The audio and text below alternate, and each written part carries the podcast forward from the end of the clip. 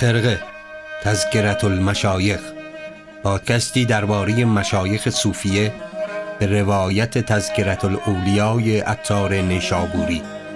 کاری از محسن بلحسنی تهیه کننده رادیو گوشه.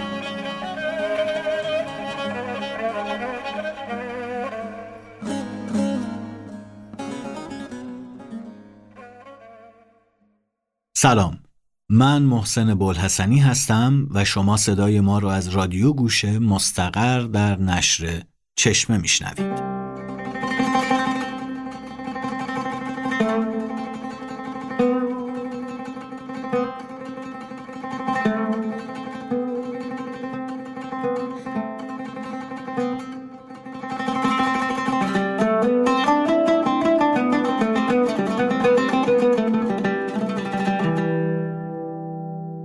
دوستان عزیزم خیلی خوش اومدید به یازدهمین قسمت از پادکست خرقه که قراره در این قسمت به ذکر زنون مصری بپردازیم.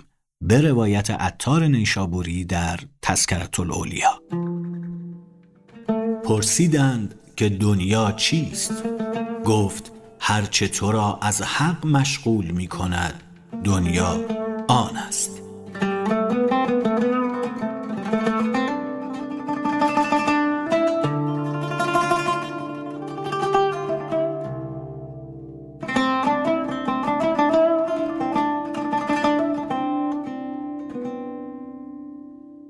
آقای دکتر شفیعی کتکنی در ذکر زنون مصری در تصیح خودشون از تذکرت الاولیا چند خطی رو اینطور می نویسن.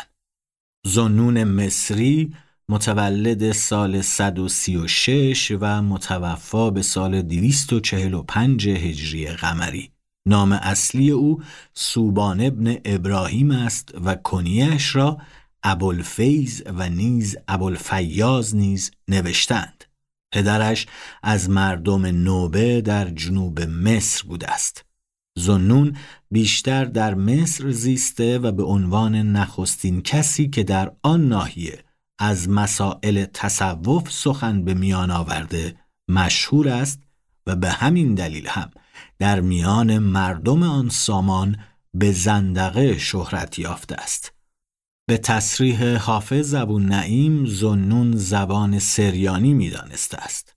او به پزشکی و کیمیا نیز توجه داشته و بیشتر آثاری که امروز به نام او موجود است در زمینه کیمیاست. به همین دلیل در مرکز کرامات او نوعی تبدیل اشیاء وجود دارد و عطار چندین حکایت را در این باب نقل کرده است. زنون یکی از نخستین کسانی است که از چیزی به نام عرفان و عارف سخن می‌گوید. قبل از او همه از زهد سخن گفتند. بعد از این شرح مختصری که از زبان و بیان آقای شفیعی کتکنی بزرگوار شنیدیم بریم و ببینیم عطار نیشابوری ذکر خودش رو از زنون چطور شروع می‌کنه.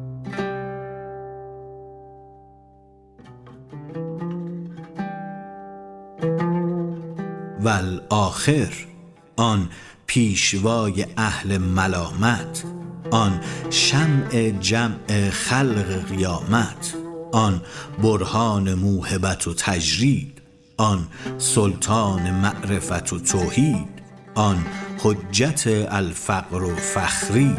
قطب وقت زنون مصری. رضی الله عنه.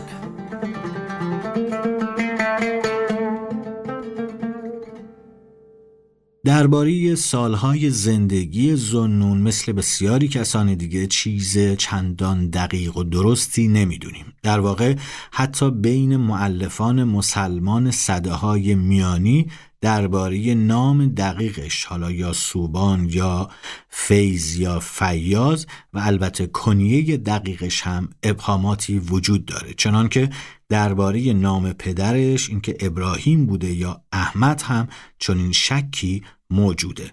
منابع بیشتر اونو با القابی مثل زنون مصری یا زنون اخمیمی و یا حتی خود زنون یاد می‌کنن.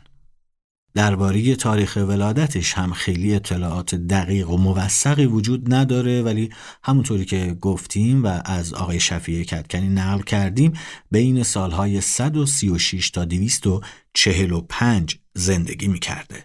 زنون در شهر اخمیم واقع در مصر مصر اولیا به دنیا میاد. پدرش نوبی و مولای قریش بود. زنون در برهه ای از عمرش شاید وقتی که هنوز جوان بوده به فستات میره و احتمالا در همین شهره که به دنبال معنویت و علوم دینی میگرده. اما اینکه اون چه زمانی و دقیقا چطور وارد راه طریقت زهد و عرفان میشه این هم از اون چیزهاییه که خیلی مشخص نیست.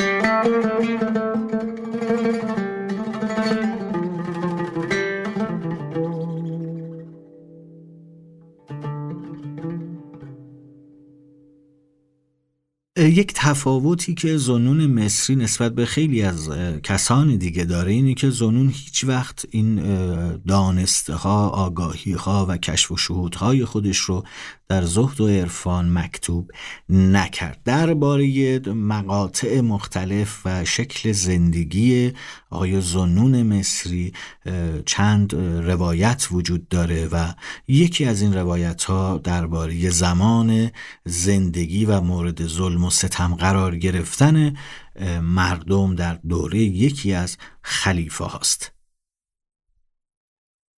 بعد از به قدرت رسیدن خلیفه الواسق بالله در سال 227 هجری قمری محمد ابن ابی لیس قاضی امارت مصر از جانب خلیفه معمول میشه که عرصه رو بر همه عالمای دینی که با نظریه رسمی حکومت عباسی درباره خلق قرآن همراه نیستن تنگ و سخت بگیره. بسیاری از این علما مجبور میشن که بین ماندن در مصر و رفتن از این در واقع کشور یکی رو انتخاب کنن. یا اینکه اونجا بمونن و جای پنهان بشن و یا اینکه در واقع فرار کنن. به گفته نویسنده نسبتا متقدم محمد ابن یوسف کندی زنون از جمله کسایی بود که از این مهنت یعنی رنج و مصیبت آزار و اذیت و زندان گریخت. به هر صورت این رو یکی از نقطه های ابهام یا اشکال در زندگی زنون می‌دونن و به اون خورده می‌گیرن. دومین واقعی که در اون زنون در تعامل با والیان مذهبی و سیاسی زمان خودش با مشکل مواجه میشه در زمان حکومت متوکل خلیفه عباسیه. به احتمال قوی در یکی از سالهای 244 هجری قمری یا 245 هجری قمری به گفته منابع مختلف فقهای مالکی مصر از تعالیم عرفانی زنون ناراضی بودند. به این ادعا که نسلهای بعدی بدعتی آوردن که با سنت صحابه و سلف همخانی نداشته. به همین دلیل اونها به زندقه و کفر زنون حکم کردند. با پافشاری این آلمان محلی زنون رو بردن پیش امیر مصر و سرانجام به دادگاه متوکل در سامرا سپردن. منابعی که به ملاقات زنون با متوکل می‌پردازه حکایاتی رو نقل می‌کنه که طبعا رنگ و بوی اخلاقی و کمی هم نمایشی داره. زنون مؤمنی متقی و آرمانی تصویر میشه که زیر بار قدرت سیاسی و ظلم حاکم نمیره. در حالی که متوکل سلطان عادلیه که به تجمیع مناسبات دینی و اهل دین بسیار بسیار روی خوش نشون میده و خودش رو اینطور معرفی می‌کنه. در نتیجه حکایت معروف به گفتگوی متوکل و زنون خیلی قابل اعتبار سنجی و استناد نیست. در هر نظر و در هر طریق به نظر می‌رسه که خلیفه تحت تأثیر زنون قرار می‌گیره یا دست کم پاسخهایی که زنون به اتهاماتی که بهش وارد شده میده مورد وسوق خلیفه قرار می‌گیره. به گفته منابع مختلف زنون در طول حیاتش سفرهای بسیار زیادی انجام داد و البته این رو فراموش نکنیم که تسکرت الاولیا و عطار نیشابوری اعتقاد داره و این نکته رو مطرح می‌کنه که اون هم از جمله تواب بوده. داستان توبه زنون مصری رو هم عطار اینطور روایت می‌کنه. و سبب توبه او آن بود که او را خبر دادند که به فلان جای آبدی است گفت قصد زیارت او کردم. او را دیدم. خیشتن از درختی آویخته بود و می گفت ای تن مساعدت کن با من به طاعت وگرنه همچنینت بدارم تا از گرسنگی و خستگی هلاک شوی. گریه بر من افتاد. عابد آواز گریه من شنید. گفت کیست که رحمت می کند بر کسی که شرمش کمتر است و جرمش بسیار؟ گفت به نزدیک او رفتم و سلام گفتم. پس پرسیدم که این چه حالت است؟ گفت این تن با من قرار نمی‌گیرد بر طاعت حق تعالی و با خلقا میختن می‌خواهد زنون گفت پنداشتم که خون مسلمانان ریخته ای یا کبیره ای آورده ای گفت ندانسته ای که چون با خلقا میختن آمد همه چیز از پی آن درآید؟ من او را گفتم قول زاهدی. گفت از من زاهدتر می‌خواهی که بینی؟ گفتم خواهم. گفت بدین کوه برشو تا ببینی. بر شدم جوانی را دیدم بر در صومعه نشسته و یک پای در درون صومعه و یک پای بیرون صومعه بریده و انداخته و کرمان می‌خورند نزدیک او رفتم و سلام کردم و از حال او پرسیدم. گفت روزی در این صومعه نشسته بودم. زنی بدین جا بگذشت. دلم به دو آویخته شد و هم تقاضای آن کرد که از پی فرا شوم یک پای از صومعه بیرون نهادم آوازی شنودم که شرم نداری که از پس سی سال که خدای را عبادت کرده ای اکنون قصد زنی می کنی؟ این پای که از صومعه بیرون نهاده بودم بریدم و بیافکندم و اینجا نشستم تا چه پدید آید و با من چه خواهند کرد.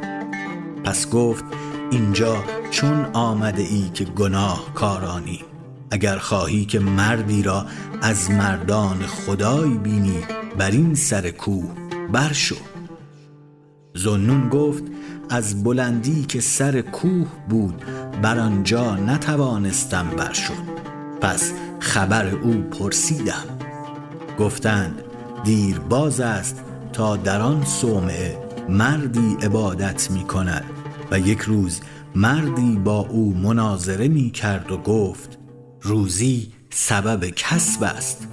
او نظر کرد که من هیچ نخورم که در او سبب کسب مخلوقان بود. چند روز برآمد هیچ نخورد. حق تعالی زنبوران را بر او گماشت تا گرد او می پریدند و او را انگبین می دادند زنون گفت از این کارها و سخنها دردی عظیم بر دلم فرو آمد. دانستم هر که توکل بر خدای کند خدای عزوجل کار او بسازد و رنج او زایه نگذارد.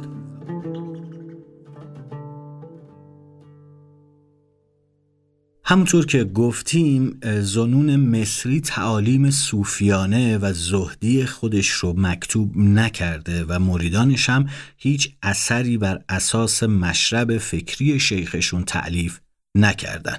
چند رساله‌ای که در موضوع کیمیا و سحر به زنون نسبت داده شده طبق نظر محققان مختلف جعلیه و واقعیت استنادی نداره.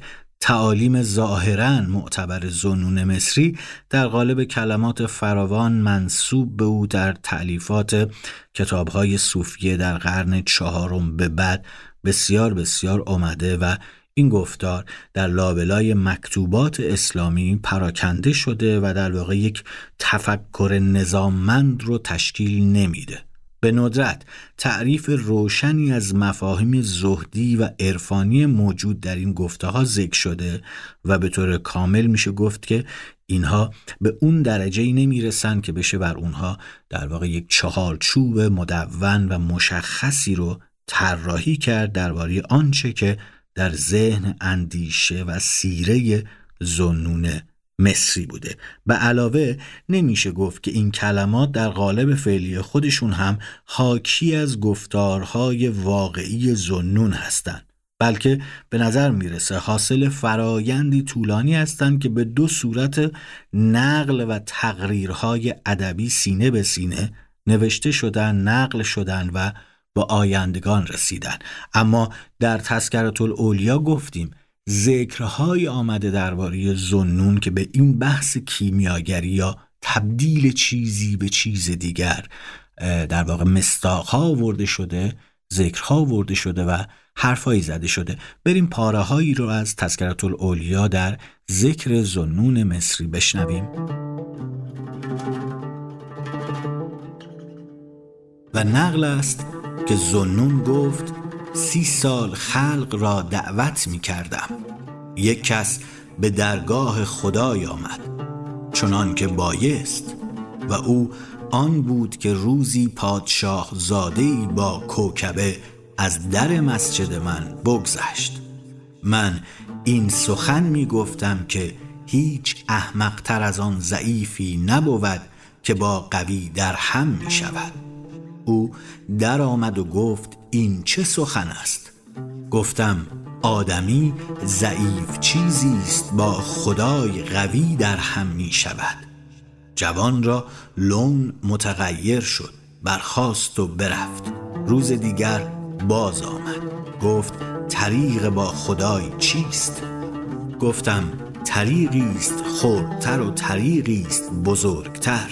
طریق خردتر می‌خواهی ترک دنیا و ترک گناه و ترک شهوات. و اگر طریق بزرگتر می‌خواهی ترک هرچه دون خدای است و دل از همه خالی کردن. گفت به خدای که طریق بزرگتر خواهم.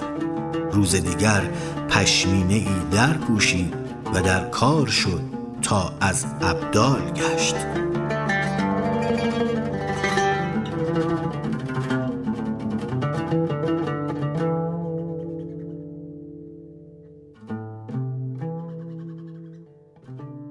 بریم چند سطر دیگه از کارهای عجیب و غریب یا نوعی همون کیمیاگری هایی که آقای زنون مصری به شهرت داشته رو با هم بشنویم که در لفافه آقای عطار نیشابوری از اونها حرف می‌زنه. و نقل است که وقتی یکی به نزدیک او آمد که وام دارم و هیچ ندارم سنگی از زمین برداشت و بدو داد. آن مرد آن را به بازار برد. زمرد گشته بود. به چهارصد درم بفروخت و به وام بداد. و نقل است که جوانی بود پیوسته با صوفیان انکار کردی. یک روز زنون انگشتری خود بدو داد و گفت آن را به خباز بر و بر یک دینار گرو کن. آن جوان برفت و انگشتری به خباز برد. به درمی بیش نمی گرفت. جوان خبر باز آورد. زنون او را گفت به جوهریان بر بنگر که به چند خواهند. ببرد. به هزار دینار خواستند. خبر باز آورد.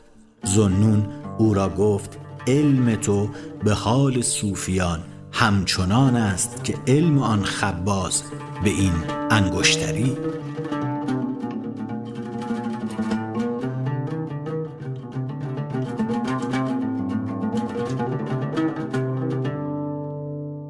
به هر صورت توی صحبتهایی که داشتیم اشاره کردیم که به آقای زنون مصری زندقه میگن و در واقع یک صفت کفرآمیز به اون میدن و اون رو به نوعی کافر می‌دونن. و این نقل می‌گویند که بسیار همهگیر میشه و اصلا تا یک زمانی اون رو به زندیق و زندقه نسبت میدن. تذکرت الاولیا این بخش رو هم توضیح میده و درباره این مسئله هم حرف می‌زنه. بریم و دقیق نقل عطار رو بشنویم.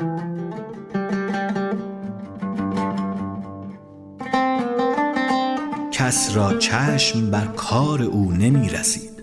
اهل مصر به زندقه همه بر او گواهی دادند و جمله بر این متفق شدند و متوکل خلیفه را از حال او آگاه کردند. متوکل کس فرستاد تا وی حاضر شد به بغداد. بند بر پای نهاده. چون به درگاه رسید گفت این ساعت مسلمانی از پیرزنی بیاموختم و جوانمردی از سقایی گفتند چگونه؟ گفت چون به در سرای خلیفه رسیدم و آن درگاه و عظمت و حاجبان و خادمان را بدیدم خواست تا اندکی تغییری در من پدید آید. پیرزنی با عصا در من نگریست.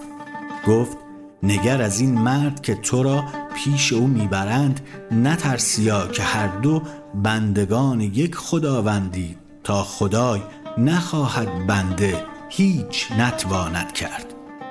پس در راه سقایی را دیدم که آراسته و پاکیزه آبی به من داد. به کسی که با من بود اشارت کردم که یک دینار بدوده قبول نکرد. گفت تو اسیری و غریب و دربند و جوان مردی نبود از اسیر و غریب و بندی چیزی بستدن. پس فرمان آمد که او را به زندان برند تا وقت بود. چهل شبان روز در حبس بماند و هر روز خواهر بشر حافی از دست دوک خیش یک قرص بیاوردی. آن روز که از زندانش بیرون آوردن آن چهل قرص همچنان آنجا نهاده بود که یکی نخورده بود. خواهر بش که آن بشنود اندوهگین شد. گفت تو میدانی که آن قرص حلال بود و بیمنت. چرا نخوردی؟ گفت زیرا که طبقش پاک نبود. یعنی بر دست زندانبان گذر می کرد چون از زندان بیرون آمد بیافتاد و پیشانیش بشکست. و سلام.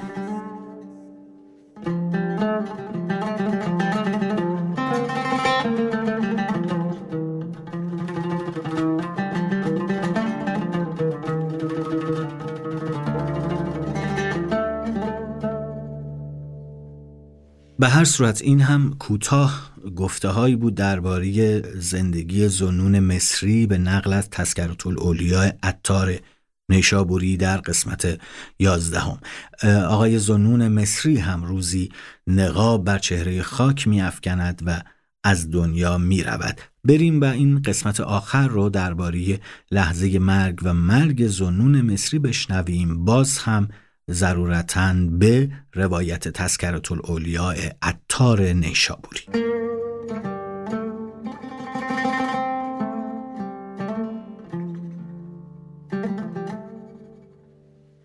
و نقل است که چون در بیماری مرگ افتاد گفتند چه آرزوت می کند؟ گفت آرزوم آن است که پیش از آن که بمیرم اگر همه یک لحظه بود او را بدانم. بعد از این یک روز هوش از او زایل شد. یوسف حسین گفت در وقت وفات مرا وصیتی کن. گفت صحبت با کسی دار که در ظاهر از او سلامت یابی و تو را صحبت او بر خیر باعث بود و از خدا یاد دهنده بود دیدار او تو را. زنون را گفتند در وقت نزع که وصیتی کن. گفت مرا مشغول مدارید که در تعجب ماندم در نیکویی های وی. پس وفات کرد. آن شب که از دنیا برفت هفتاد کس پیغامبر را علیه الصلوات و السلام به خواب دیدند. گفت دوست خدای زنون به خواست آمد. به استقبال او آمدم.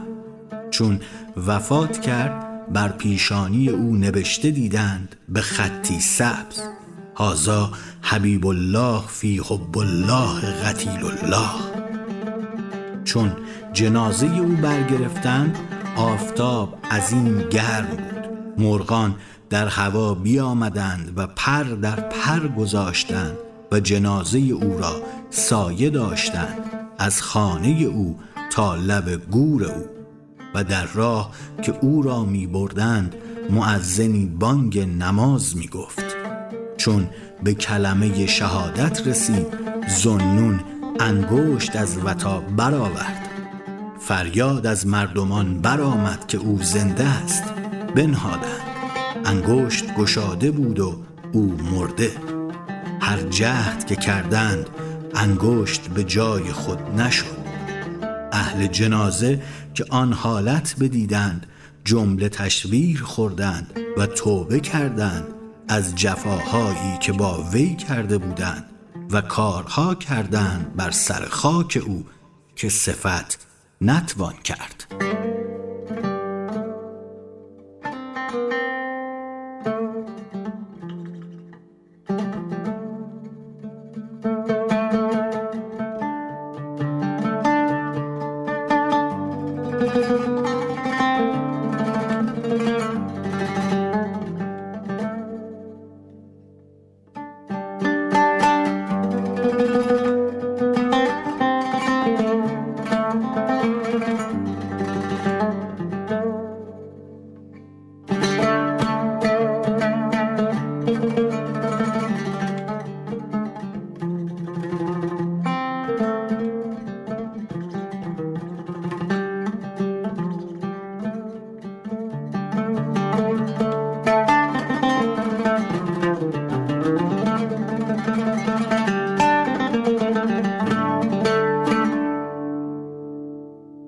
خسته نباشید دوستان عزیز این یازدهمین قسمت از پادکست خرقه در سری دوم بود. من محسن بولحسنی به همراه همه دوستانم در رادیو گوشه از شما سپاس گذاریم که ما رو در این یازده هفته همراهی کردید و در ادامه هم همراه ما خواهید بود.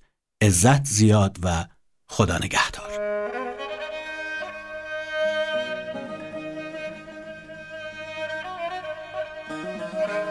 خرقه را در وب اپلیکیشن رادیو گوشه به آدرس رادیوگوشه dot com بشنوید. در این وب اپلیکیشن پادکست های متنوع کتاب های صوتی و کلاس های آنلاین صوتی در گوش رس شما هستند.